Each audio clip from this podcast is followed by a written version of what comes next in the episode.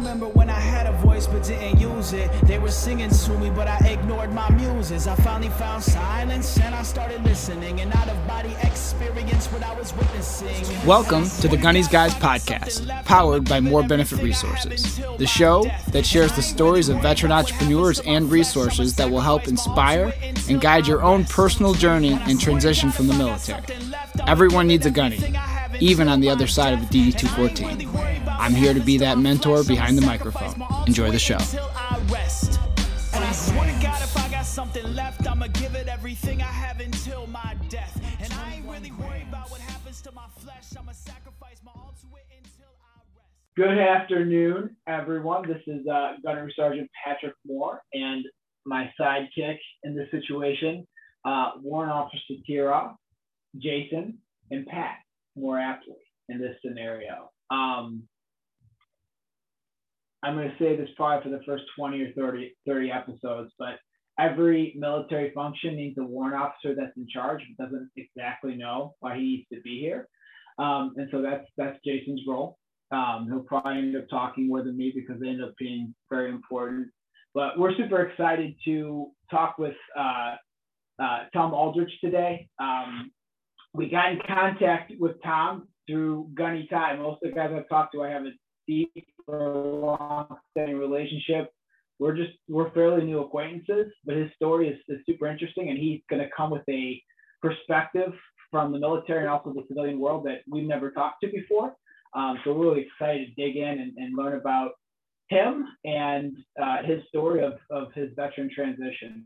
So with that, Tom, I wanna I want you to say hi, and we'd love to, to learn about Tom.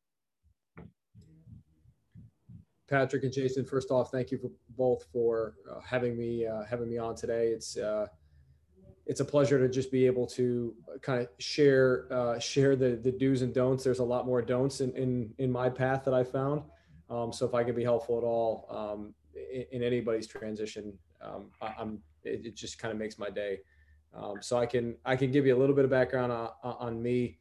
Uh, I spent eight and a half years in the Army, um, Special Forces. I, I joined when I was 25 years old. I had already had, um, you know, two to three years of work experience uh, in finance prior to that.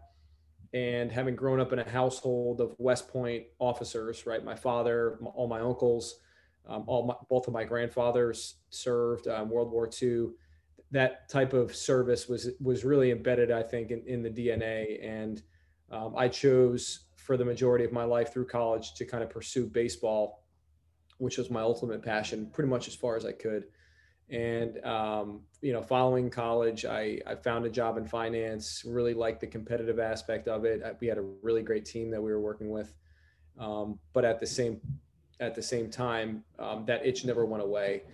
And through speaking with you know members of my personal board of directors, right, family, friends, um, I ultimately decided to make the shift um, from the civilian world into uh, Army Special Forces. And rather than go the officer route, I actually went enlisted uh, because I, I, wasn't positive that the the Army uh, and in particular Special Forces was a career move. But I did know that Special Forces was something that I, I wanted to do, and it was it was an area that I had uh, researched um, in depth. So that was uh, a little bit of glimpse into the first big transition in my life, I would argue. And over the course of eight and a half years, um, did four deployments overseas. Spent that the entirety of my career with Third Special Forces Group down at Fort Bragg, North Carolina. Um, my now wife, uh, she and I were um, boyfriend girlfriend when I first entered in 2010. We got engaged um, a year in. Uh, we had known each other for you know at that point for six seven years. Um, and then over the course of um, our time uh, in the military, and I, I stress that our time in the military, uh, we had three beautiful daughters.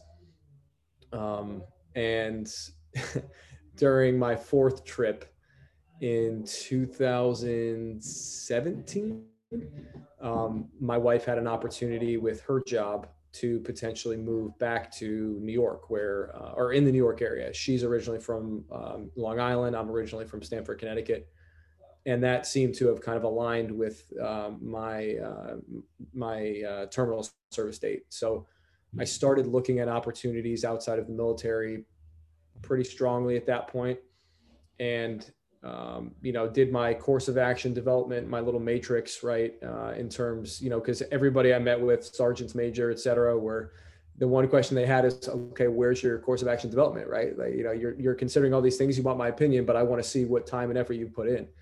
Uh, and that turned out to probably be the most valuable piece of advice I got at the beginning of my transition process. So I could at least see, at least on paper, right? Um, you know, the, the qualities that you're looking for in, in a job uh, outside of the military and how that stacks against certain sectors uh, in the civilian workforce or particular jobs uh, in general. So um, I started there. Uh, I found this uh, this amazing program that honestly a lot of finance firms have that's geared towards uh, veterans who are making that transition out. Right, it's, it's essentially an apprenticeship program, and through that eight week uh, internship, I got a chance to meet a lot of really interesting uh, individuals, men and women, um, who were considering a move into finance. Uh, a lot of them went on to, they used that as kind of a stepping stone to go get their MBA. Um, I would say, you know, probably the other half ended up, um, you know, accepting a position elsewhere, whether that was inside of the firm or out. Um, and, and that really kind of began the process to into finance from the military and I'm happy to kind of expand upon the experiences there and the lessons learned. Yeah. So the the first thing that I hear when you tell the beginning of your story is that you made a relationship last all the way to marriage through several years of active duty. Uh, you also mentioned don'ts, uh, and those are probably the most important things for us to share. Is like is our stumbling blocks what was what was some of the most difficult parts about maintaining that relationship or the low points there that you that you pressed through in that relationship? That's a great question, Jason. So I one of the don'ts I would say again uh, as it relates to any relationships that you have, right? Key stakeholders, um, and I hate to refer to my wife as a key stakeholder, but or she refer to her in that way, but she really is, um, and I would argue that my children are too but earlier early on in the process i was stuck in this mindset that um i mean you could argue it was kind of pounded into all of our heads probably being in the military right? Is you're given a mission or you're given an objective. And um, your job is to you know to find your way through that obstacle um, and, and overcome it. And for a majority of my career in the military um, I, I had served on a on uh, a special forces ODA on a special forces team as the intelligence sergeant, and a lot of that job was you know you had to be a creative problem solver. You were a singleton a lot of the times, right? You were working on your own, and I took unfortunately took the same approach early on when I was looking at other uh, other potential opportunities in the civilian workforce, and rather than incorporate my wife at the onset into that course of action development um, I kind of brought her into the fold later on, right? And she had a, you know, she, she, one she had a different perspective on a lot of the opportunities that I was considering. Uh, two, she has way more experience in the civilian workforce than I did, and I failed to consider that. Um, so at the point in which I brought her in, um, you know, or you can argue she forced her way in um, at, at, that point, I really started seeing, you know, making some tweaks in, in, in terms of my internal decision making process, and really started to kind of figure out my my way forward. So that's the the the first don't, and really, uh, probably more honestly, the first do is um, is to not necessarily ask for help, but ask for different opinions and ask for different viewpoints because. And again, I think anybody in the military will will truly respect that. Is you know it's it's a melting pot of individuals and backgrounds and experiences and if you don't bring all of them to the table you're doing yourself and your team a disservice. Tom that's huge. Uh, you're obviously a romantic when you refer to your wife as a key stakeholder. Um, I, any poet would be proud of those words to describe the love of your life. Uh, the, uh, but i appreciate that. It's like the it's not only like i think important in terms of who you're choosing to be your life partner or key stakeholder, but also that like if you have chosen this person, there's a reason. If you're not making them a part of your life, you're failing. A part of your decision making process. Tom, what uh for those of us that don't quite understand what you might have gone through in terms of a process of laying that out for your sergeant's major and, and things like that. Um, what were what were some of the things that you had plotted out in planning for that transition? What were some of the analysis points that you hit when you were considering that transition? Yeah, so I laid out uh, roughly five or six different variables, right, um, in terms of how I was going to calculate the the value add of, of, of each potential opportunity. Um, a lot of these are kind of intuitive, right? Um, professional and career development, predictability, salary and benefits, geography, um, and some of those, uh, and in particular, predictability and professional growth and development, actually weighted those a little bit higher than one to one. So for professional growth, it was weighted at 1.5, and then predictability was a two. Uh, so two times waiting on that, right? Any of us who've been in the military understand the importance of, uh, especially you know, for me when I started having children and coming home from deployments, and the baby who I left at three months, you know, come home and she's nine, you know, nine ten months old, doesn't recognize any, doesn't recognize you anymore. You have to kind of you know, uh, prove prove to that child that you are a valuable member of the household coming home from the deployment yeah. a shift of priority, a shift of resources. That's it. That's it, yeah. man. Um, so uh, predictability w- was a big one there. Um, and those were some of the variables. Uh, and, and, what I found was using using each of those metrics, I was able at least to see statistically where I might be aiming those efforts uh, in terms of job hunting.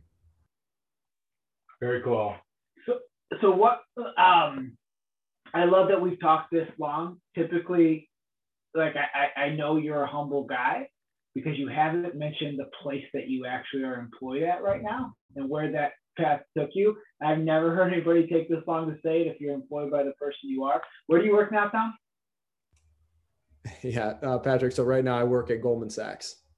Okay. No, fantastic. Um, and you talked about the internship program. was that a specific one, or was that like a Goldman Sachs internship? Like, what is the name of that? Yeah, it's a great question. So the specific internship program that I went through with Goldman Sachs was called the Veterans Integration Program. And at the time, it was an eight week program um, whereby you were slotted within a particular division uh, of, you know, that you had applied to, uh, one of three in my case that I'd applied to. And uh, that program has since changed over the years, but um, it was uh, that was how I came into the firm. And fortunately, after those eight weeks, you know, I returned back to Fort Bragg to finish out, you know, the small remaining portion of my my enlistment contract, and had, I heard back. I want to say maybe a week or ten days after the end of the internship with an with an official offer. No kidding. So you did that while you were still on active duty. Yeah, if if either of you are familiar with the DoD Skill Bridge Skill Bridge program, it was a lot like that. Um, in my case, um, I had not necessarily a, uh, a, a unique circumstance, but for the timing of when the internship program was, I, I had still had right. It took place in April and May of 2018, and I still had had a couple months left on the contract, so I had to work with the chain of command, which who are all extremely supportive of of what I was trying to do. Um, it just had to make sure that all the T's were crossed and I's were dotted. Huh? No, so it wasn't Skills Bridge. It was actually just that into what, what was it again? What was it called? Yeah, so with Goldman Sachs, it was called the Veterans Integration Program, or the VIP, as it's known within the walls of Goldman. Okay. And what is kind of the requirements to get into there? What what do you have to have the bachelor's degree in hand already, or do they work with guys without degree? Great question. When I, it's again, it's changed a little bit, but I, I, I still do believe that a bachelor's bachelor's degree is required. The when, when I again when I went through in 2017 2018, um, it started with essentially just providing the five W's. You know who you are, um, why you're interested in finance, and you know if you had to choose the top three divisions you'd like to apply to, what would they be and why um, th- that process was so easy uh, that I, I did it. Uh, I think I was on break from, uh, I was in the midst of a senior leaders course, uh, a special forces senior leaders course. And I, I, happened to be scrolling on LinkedIn, which never happened. I saw the, you know, the advertisement on LinkedIn and had a copy of my resume in PDF form just kind of on my phone. And I, li- I mean, I literally, I was like, okay, yeah, these three divisions would look great. You know, I, I posted it, put my name, you know, what branch in the military, attached the resume, and that was it fully expected never to hear back from them. fully expected them to say, "Who is this knuckle dragger here, and why is he applying to Goldman Sachs?" Uh, but fortunately, that's not the way it played out.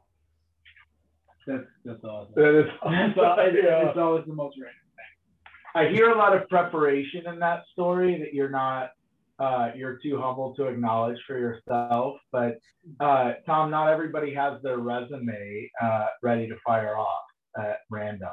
Not anyone, not everyone is as prepared. There's definitely a lesson in there for all of us uh, in terms of just having those resources available and ready to act.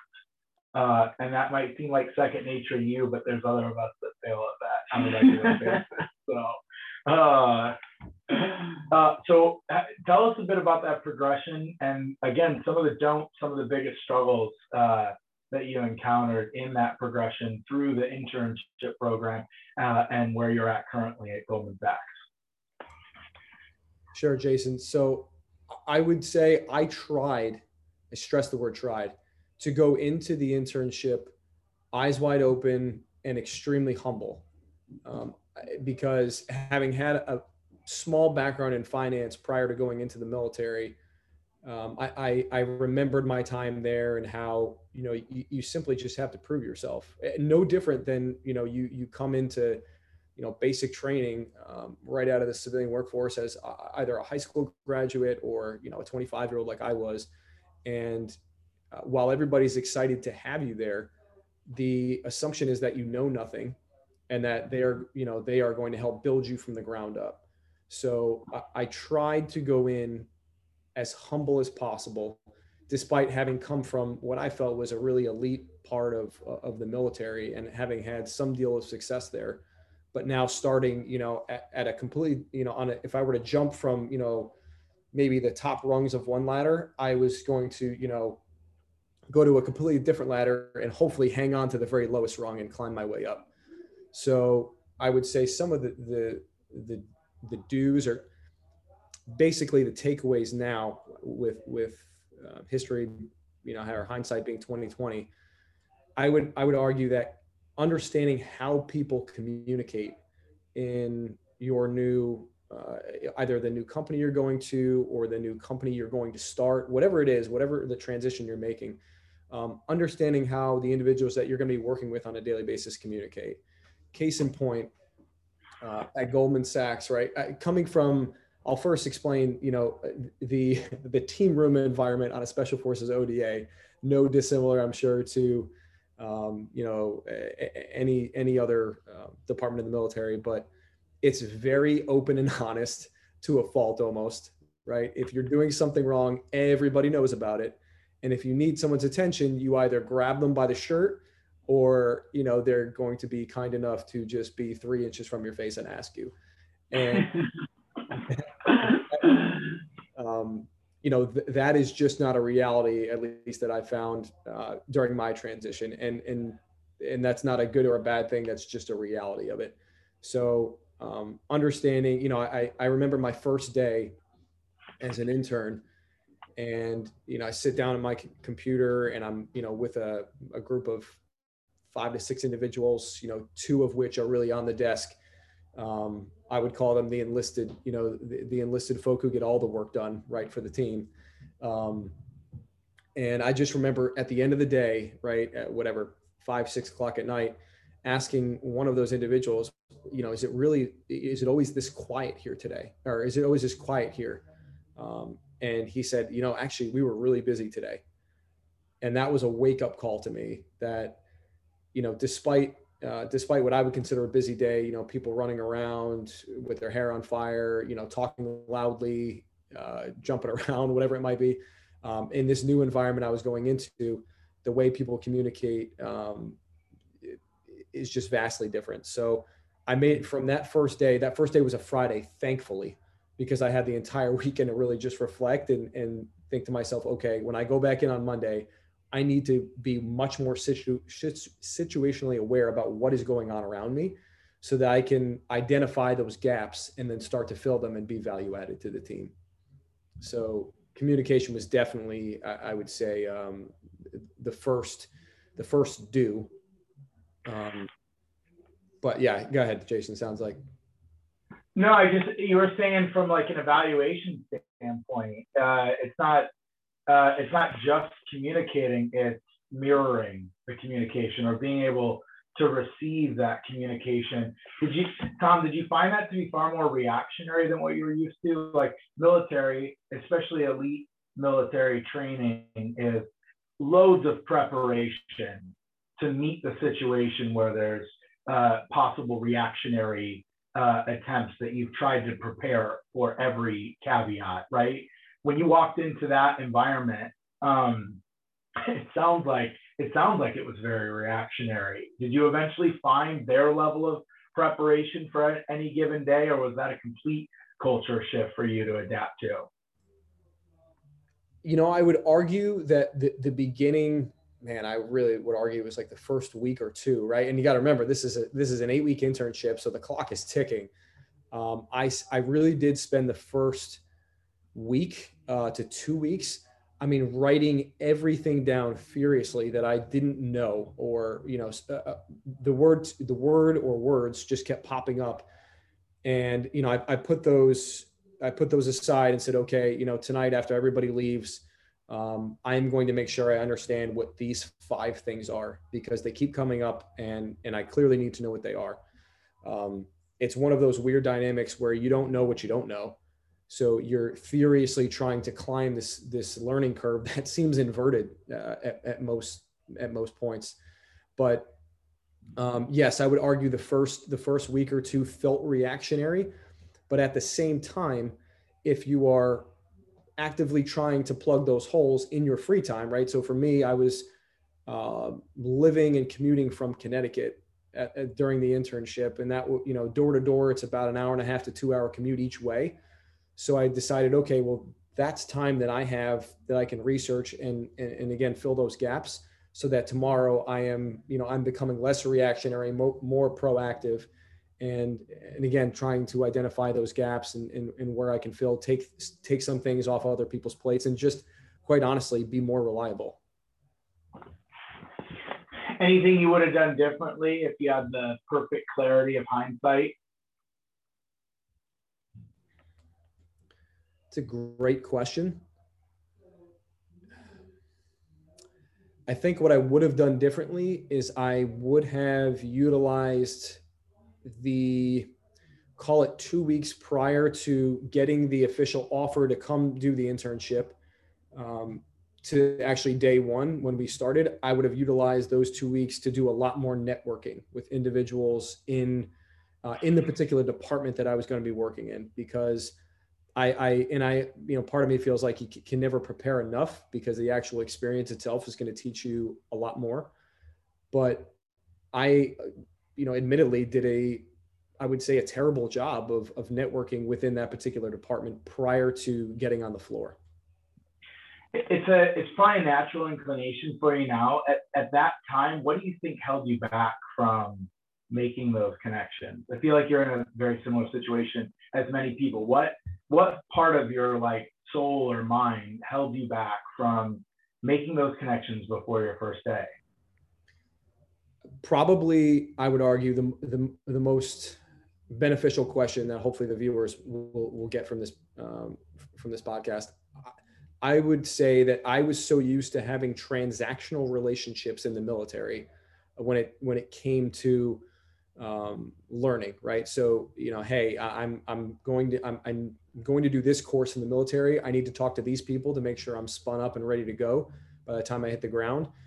Um, in the civilian workforce, and I talk about this all the time with with, with friends of mine who are in the transition business, um, is ter- you know trying to convert that mindset from transactional into strategic relationships, right? Where you are uh, you are if you're trying to establish a connection with some with somebody um, in most cases honestly in, in, i feel that the way i've done it um, when i when i've done it the right way sometimes there's just nothing in it for me other than you know providing my network and my resources that i've gathered over time. Um, and then down the road this I've, I've come to find this has happened a lot in the past three years.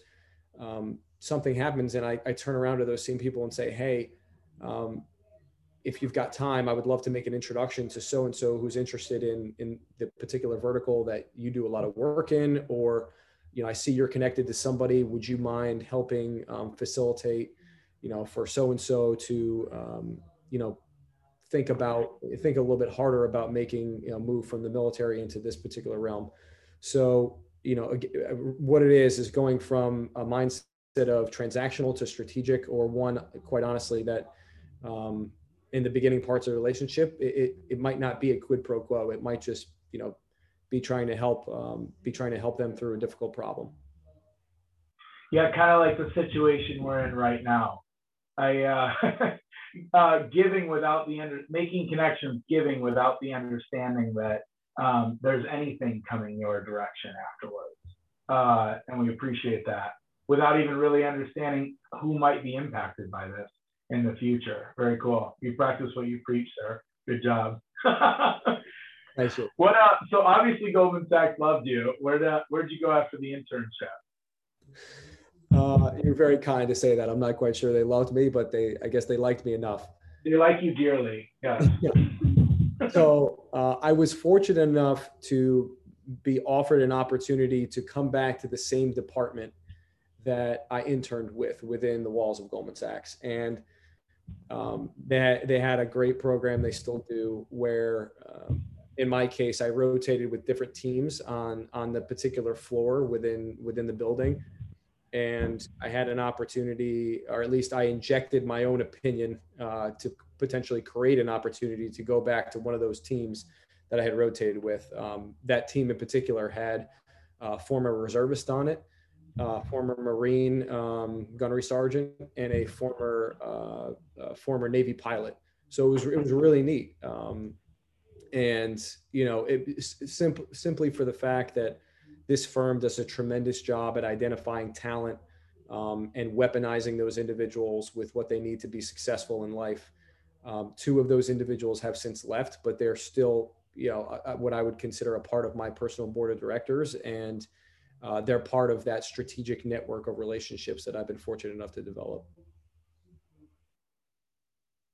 I love that term, personal board of directors. Um, where'd you come up with that? Like, how how'd you come up with that concept? Um, so I can't take credit for that, uh, nor will I ever. But a uh, one of my, I would call it mentors uh, during my time in that veterans integration program. He asked me. We went outside on a walk. Right, I was I was during the, those eight weeks, I was setting up like four to five meetings a day with people throughout the firm, um, analysts, you know, from analysts all the way up to managing directors, just just to try and, um, yeah, build those strategic relationships. And one of them said to me during that walk, he was like, "Who would you consider on your personal board of directors on the 39th floor where we work?" Again, you want to talk about like a proverbial slap in the face because you know he could see my mind racing of like he just said the word personal board of directors. That's fantastic. And who in the world are, you know, would would be crazy enough to sit on my personal board of directors right now? Um, but he followed it up graciously with, you know, I hope you would consider me one of those individuals. And he has, he has been, has stayed on on there. I had a call with him yesterday because I had a difficult problem I was working through. Um, so yeah, that that's where the concept came from originally. Is your wife at least the chairman yeah, yes, she is the the chairman, the CEO, the co-founder. Oh yeah, the whole thing. Just in case you're listening, dear. Uh, yeah, mine too, by the way. Uh, so, so we're all on the same page. Uh, yeah. So struggles you've encountered uh, in that role. I, I guess it's probably important for people to understand uh, your direct relationship, uh, some of the responsibilities, what you're um, what you're fundamentally attacking for uh, in that weaponized sense for Goldman Sachs. What what would how would you define that? uh, just to make sure. So, how would I define kind of what the firm does to weaponize us to give the resources we need? Yeah, and then and then what your particular role is there. Okay, sure. So my my particular role now is different than what it was when I started. Uh, but my job is to advise um, individuals, families, smaller institutions, nonprofits on how to strategically strategically think about their wealth, right, and how to grow that wealth um, over time so it can last, you know, multiple generations. And when I first started at the firm, I'm telling you, what, what really attracted me to this firm was the what felt like infinite amount of parallels between what I was doing as a, special forces intelligence sergeant to uh, the roles and responsibilities here, uh, both as a as a wealth advisor and uh, in my first job, really more of um, you know as a uh, uh, an investment professional, and that is you know when I first came in, they, both the firm and I were on the same page in terms of expectation management, which is not always the case. But um, you know, I did some self reflection, and I met with my manager on the first day and said, you know, I am really excited to be here. I am also really excited to get into the weeds and understand every part of this business so that that, you know, getting back to that word, that weaponizes me when, you know, the reins get taken off and I go out and I'm wearing, you know, the invisible Goldman Sachs badge, right? Or I am a, um, you know, I'm a representative of, the, of this firm uh, to some pretty high level individuals, organizations, et cetera. Very very similar to having gone downrange with that you know long special forces tab and the green beret that you can't mistake anywhere. Um, and you are indeed you know a representative of the elite part of, of the military. So just a lot of parallels in there. That's initially what attracted me. Um, and the, the, again the firm much like much like you know my first year two technically three years in the military it was okay hey listen let's let's let's get down to business here. You are going to we are i'm telling you it's incredible. Just like the military does an incredible job of placing an extreme amount of responsibility uh, on your shoulders uh, goldman sachs does the same thing.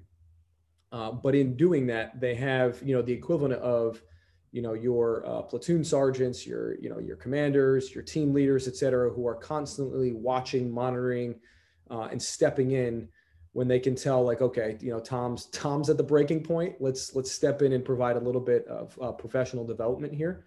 Um, and that's something that i've tried to kind of continue and, and foster as I've, as i've grown in my career and new individuals have come into the firm um, but that's that's the first thing is the weaponized portion jason has has really been setting individuals up with a network within the firm right and that could be an affinity network it could be, um, you know, a small cohort of individuals, you know, who you work, cl- you know, in, in close proximity to. Um, but at no point, just like the, the command climate surveys you get, like, you know, on a scale of one to 10, how, you know, how, how confident do you feel that you have somebody to go to in a, in a crisis situation, right? I mean, it's, it's the same thing here. Uh, and it's always a 10, right? I always feel extremely confident that I have multiple people I can go to um, in the event that I'm having a personal and professional problem. Um, so the first weaponize is, is definitely providing a network. Um, the second weaponize here is, is, is providing um, the technical um, and external resources to allow you to solve some of the most intricate financial problems that our clients have. Um, and I would argue that that was very similar to my time as an intelligence sergeant, where, you know, we have all this amazing training that we do, you know, back in the States where we're connected to servers and clouds, right? And then you get downrange and, you know, you're in the middle of Africa and your partner force is looking at you like, uh, you know, what do you, what do you want to try and do here? Yeah. Uh, unless you have a computer or something, right? Like we're going to be using uh, paper and pencil. So, mm-hmm. you know, case in point, yeah, go ahead. No, I said it Rite in the Rain book. Yeah, Right. And even then, Rite in the Rain was like, man, where did you get this? This is incredible.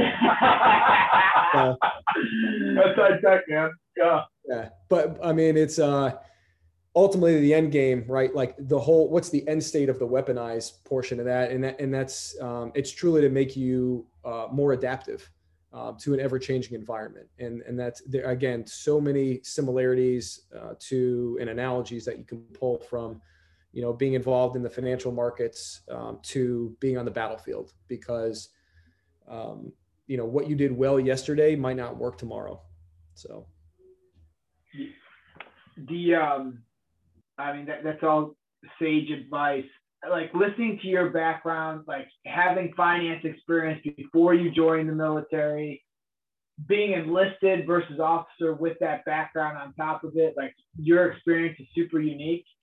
Someone who hears about this program for the first time through Goldman Sachs, the internship program, that maybe doesn't have your story, like maybe that that guy that joined the military 18 did one enlistment, maybe two enlistments, and wants to transition, but is really interested in finance and, and loves the idea of this program. What's some things you think they should do to prepare for it? Like, what, what's something they can do if they don't have the life experience that you had when you applied?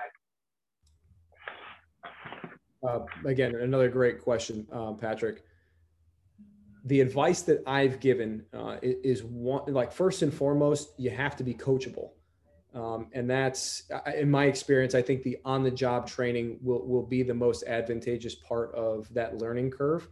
Um, but in terms of actual preparation, right? Like before you step foot in the door, we already talked about networking. Uh, I think through networking, you can learn a, a, lot about how those individuals, when they came to the firm, whether it was out of college or, um, you know, from another firm, how they climb the learning curve.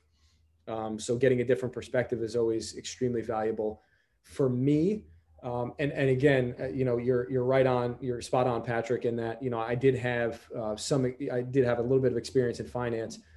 When I came into the particular department that I'm working in now, it was almost night and day uh, from what I was doing previously. So it, to give you give you an example, um, you know, we were the firm I worked for previously had a, a very niche specific um, a very niche part of their business, right? That is, I would argue, like a fraction of 1% of what I do now in my job.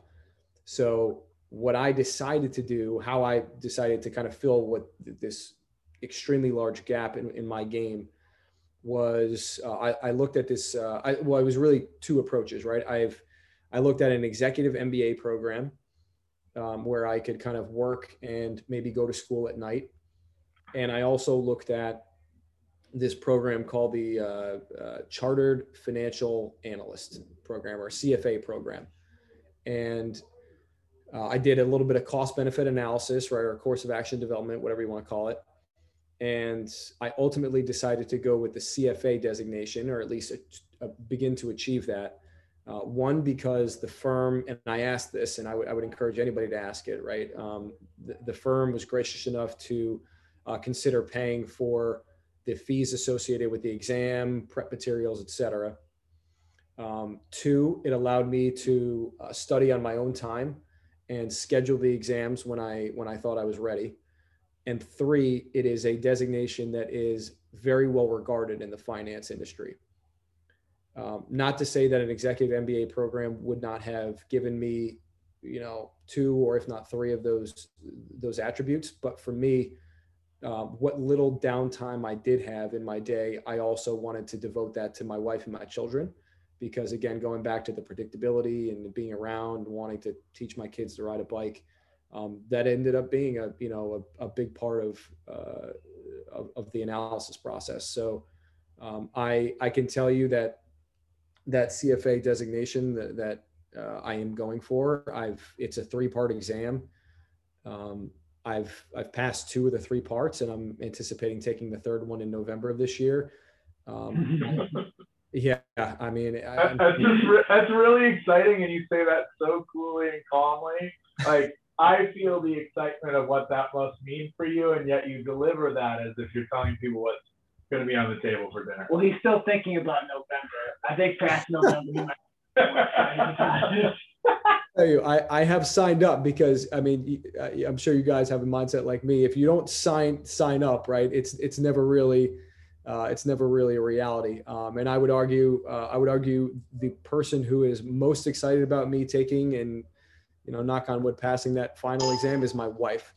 Um, because you know each of those exams i think we you know i dedicate i say i we dedicated you know five six seven hundred hours of studying. Um, it's incredible but every part of that getting back to the original question patrick was um, i was just floored at how often pieces of that um, that curriculum weave themselves into my everyday uh, my everyday job uh, duties and responsibilities. So it was it was well worth all the time the effort the cost, which is exponentially less than than an MBA program, um, and one again that the firm su- supported me on, you know, professionally and, and financially. Now, is that something you think someone could do while they were still on active duty? Uh, I do, and I know a number of individuals who I've worked with uh, over the past two years who have done it. Um, one of them, matter of fact, just just took it um, last month.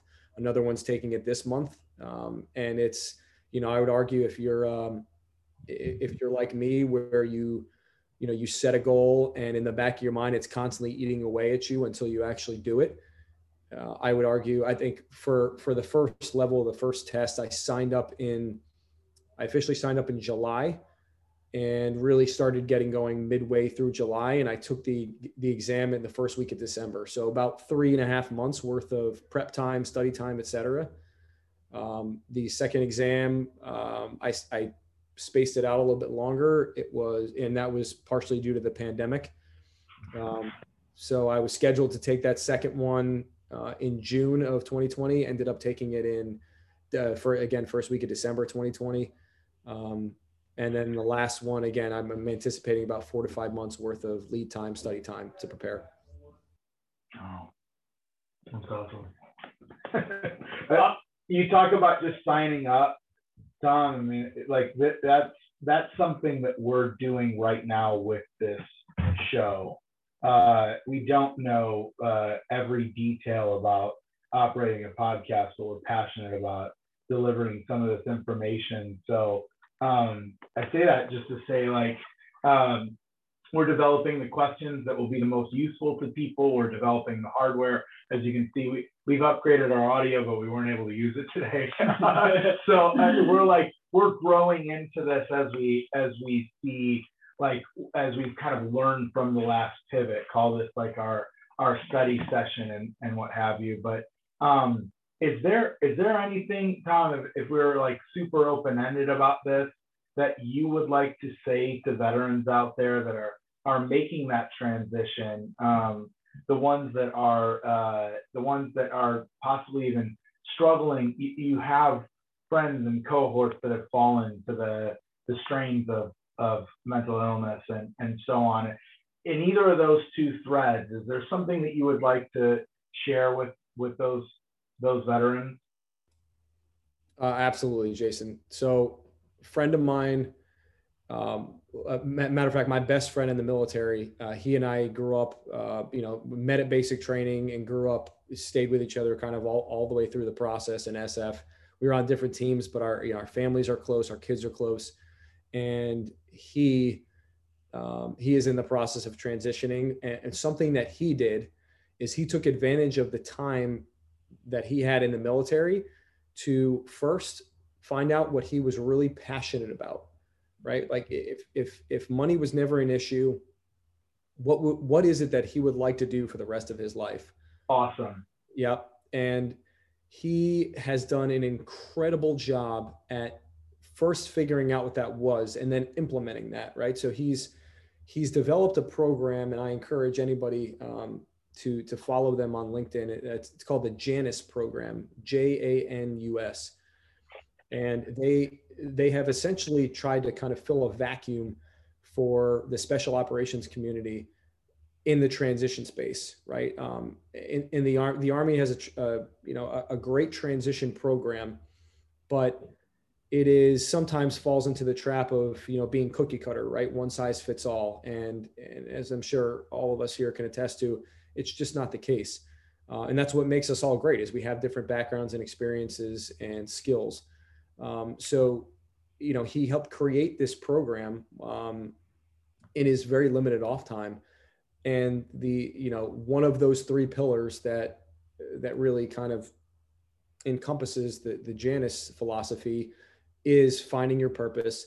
The second is also building a meaningful network, which we've talked about at length, uh, you know, during our time today.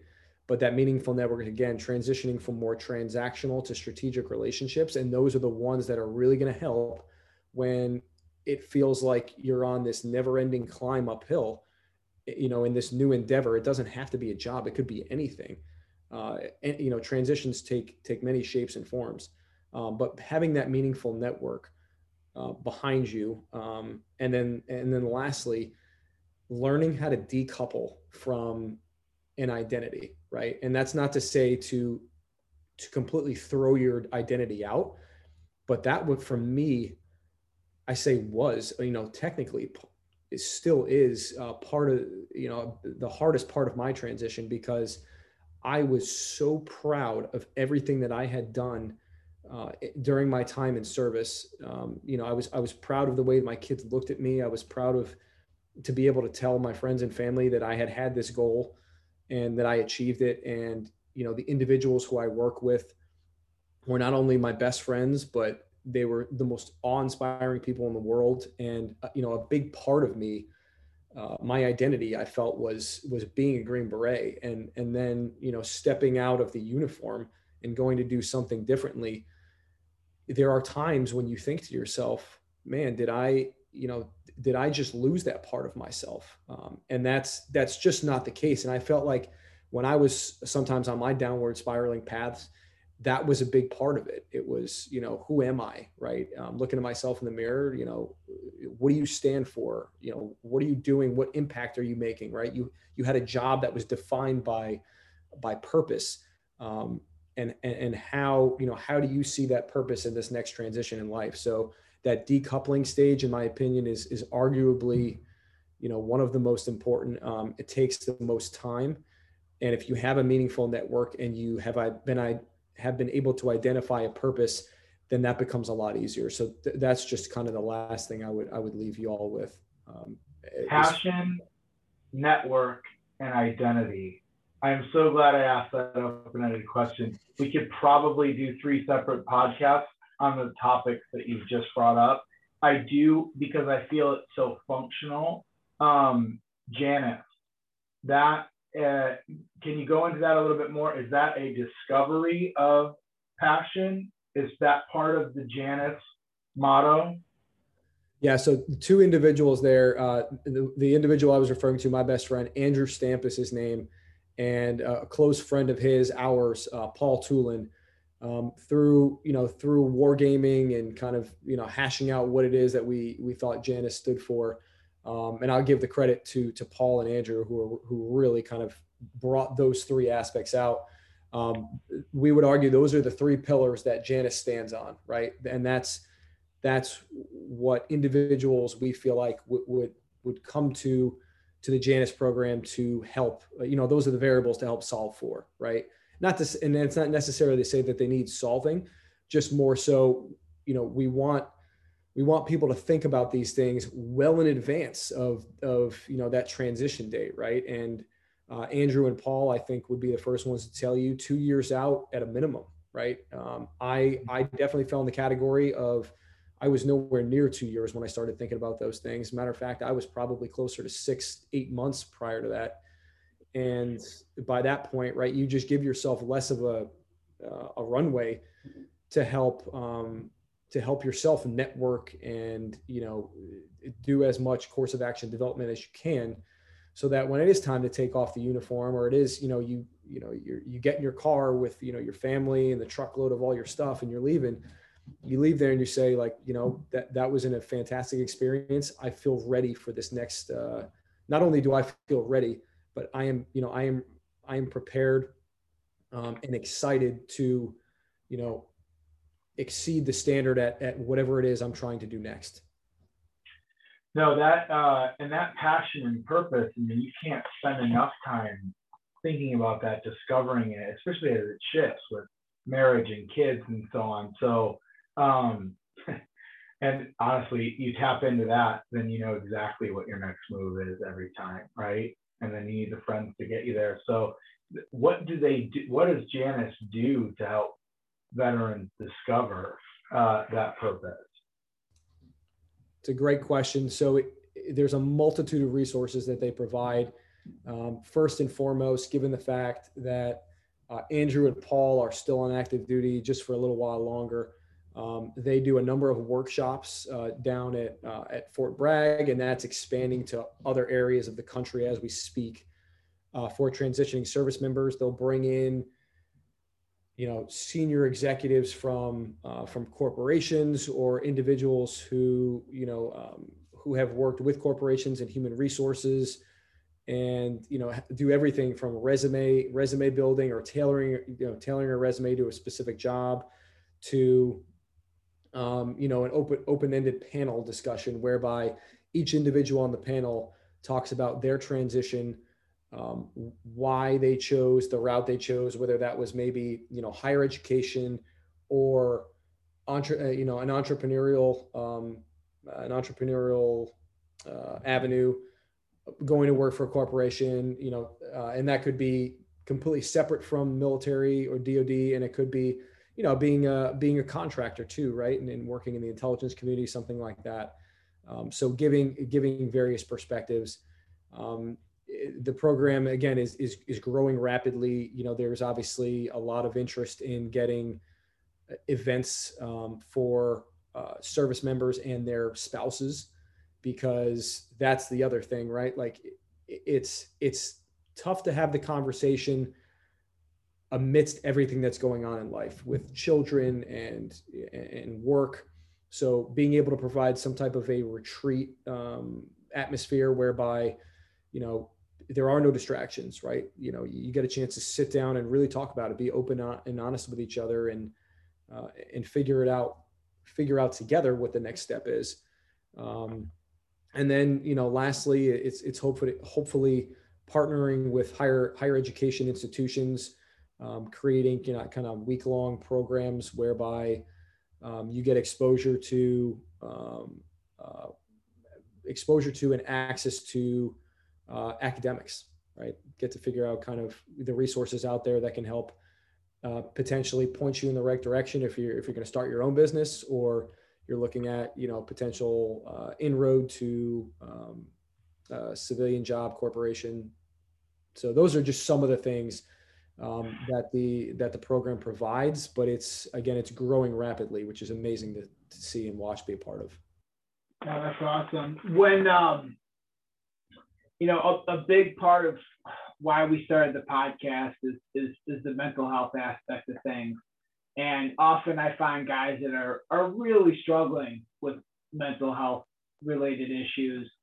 They kind of feel like they're on an island and um, they see like successful people and they just assume like they don't have any of those problems.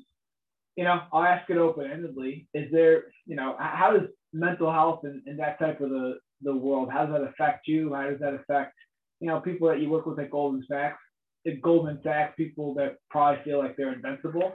Like, what what do you see that, and how does it affect you? It's so true. Again, uh, let me just say it up front. I have yet to truly um, conquer the, the the you know my own personal uh, mind you know mind frame right like there are there are days when it just feels like I, I i i'm getting i start the day frustrated and it just continues to snowball um, so it is it is truly a never ending process it's felt like for me um, and i agree i think work, working at a uh, working at an institution like goldman sachs sometimes can be extremely intimidating because you are constant and this is what i wanted right this is something i wanted i wanted to be surrounded by people every day who were going to force me to be better than I was yesterday. And that's because I wanted to be the least intelligent person in the room or the least experienced person in the room so that I could absorb through osmosis and keeping my mouth shut my ears open on how they've been so successful. So um, I would argue, um, you know, we talked about that three pillar part of, of what Janus does, building, uh, building a meaningful network for me, um, and that that that happens in so many different forms. For me, in the military, um, you know, it's ingrained in us. You wake up every day, and the military actually pays you to uh, do physical fitness from you know call it six to seven thirty, and then they give you time for chow so that you're ready to go by nine o'clock. Right? Very gracious of them. um, d- despite how uh, spine breaking the uh, whatever that physical activity might be. so, but that was that was huge because for me, and I didn't realize it uh, truly uh, how much satisfaction I got out of that physical fitness in the morning and how it just kind of it's it, it was like it was the tone that I needed to set the day, right? I, I went out and I challenged myself physically, pushed myself past really mentally what I thought I was I was possible uh, or what was possible, and was constantly creating new goals physically. When I when I got to the firm again, this is through no fault other than my own. I was just so laser focused on climbing that academic learning curve that the physical fitness part took a back seat. Um, and people will have different views on that. But what I came to find over time, um, and and through hindsight being 2020 was the fact that when I finally started reincorporating fitness into my daily schedule and I actually whether it's joining a gym or you know finding people friends of mine here at home who I grew up with who are really into fitness right it's it's like it's finding that tribe and that tribe is going to make sure you know and hold you accountable that you know hey this is something that's good for you right? You need you need to figure out a way to incorporate this into your day whether it's at three in the morning or seven o'clock at night whatever it is you got to do something. And um, so you know we, we come from tribes in the military that are just i mean tight knit is really just not the word. Um, it's hard to find and replicate that anywhere anywhere in the world so being building a meaningful network outside of that um, is so incredibly important for your mental health. It, it, has been for me. And I'm just thankful that uh, I was able to recognize it, um, you know, albeit, albeit it had to slap me in the face, right?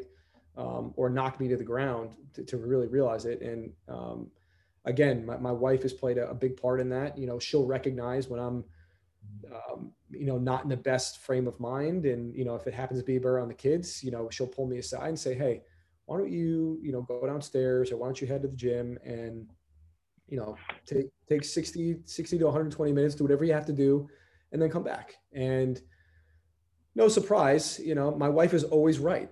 So. oh no, I just I just smile because whether the message is delivered in quite as beautiful a tone as you've just portrayed or not, they are correct they do have that intuition. They do know uh, what we need. Uh, and it's interesting because there's so many disciplines in the military that we take for granted when we're in, not just the time, but the platoon sergeant or the, the gunny pushing you to go and run and, and work out and stay fit. Uh, we almost detest it, but it's a gift.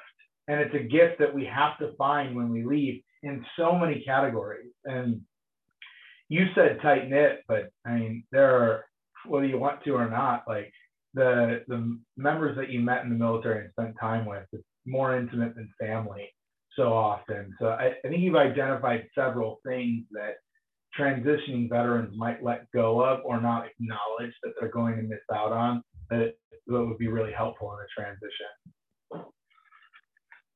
100%. So we have taken a lot of your time, Tom. I got I got a couple questions, and we kind of ask this to everybody, man. Um, and really, it's we appreciate what you've given to to our network and to and to the people listening to this. Um, I want to kind of know what what are you focusing on right now, Tom? What's what's kind of most important to you? What I'm actually focusing on is is is now that I feel like I have um, I don't want to say I, have crested the hill, but I feel like the learning curve is becoming a little less steep. I'm starting to find my stride a little bit more. I am trying to dedicate some of that as I've become more efficient in my process, both at work and at home, trying to dedicate a little bit more time giving back. Um, and that again helps fulfill, you know, we talk about the three pillars, that purpose function. Tom, if there are some young men and women in your area that are thinking about making that jump into the military, how would they find the organization? So the incredible part about this organization is that it is uh, word of mouth only. Um, so I would encourage uh, anybody, you know, I, we have people coming from Pennsylvania, New Jersey, uh, New Hampshire, Massachusetts, uh, down to Connecticut um, once or twice a week in some cases. Hmm. Um, and if they are truly serious about making that leap um, into the special operations community, um, you know, feel free to, to contact me on LinkedIn. And I, I will tell you, I mean, it, it is no joke. This is a, uh, it's as close to a, um, as close to the experience that I, I felt, uh, you know, training and going through the special forces assessment selection process that I've seen since, uh, since being in the military. And hmm. what's amazing is it was, it was here in my own backyard before I entered the military and I didn't even know about it. Um, so, you know, if anybody is seriously considering it, feel free to, um, you know, send me a direct message on LinkedIn and I'll be, I'll be happy to, uh, to, to help fill in the, um, or make an introduction, hopefully. Who would have thought that giving back could mean you introducing someone to one of their worst days ever? That's it. So there, there's the caveat, right? Be careful what you. no, no. So LinkedIn is that is that the best way to get a hold of you, brother? Yeah, I would say LinkedIn is great. I, I have want to reach out or, or talk to you more about all the stuff that you laid out. What is that the best way to get a hold of you?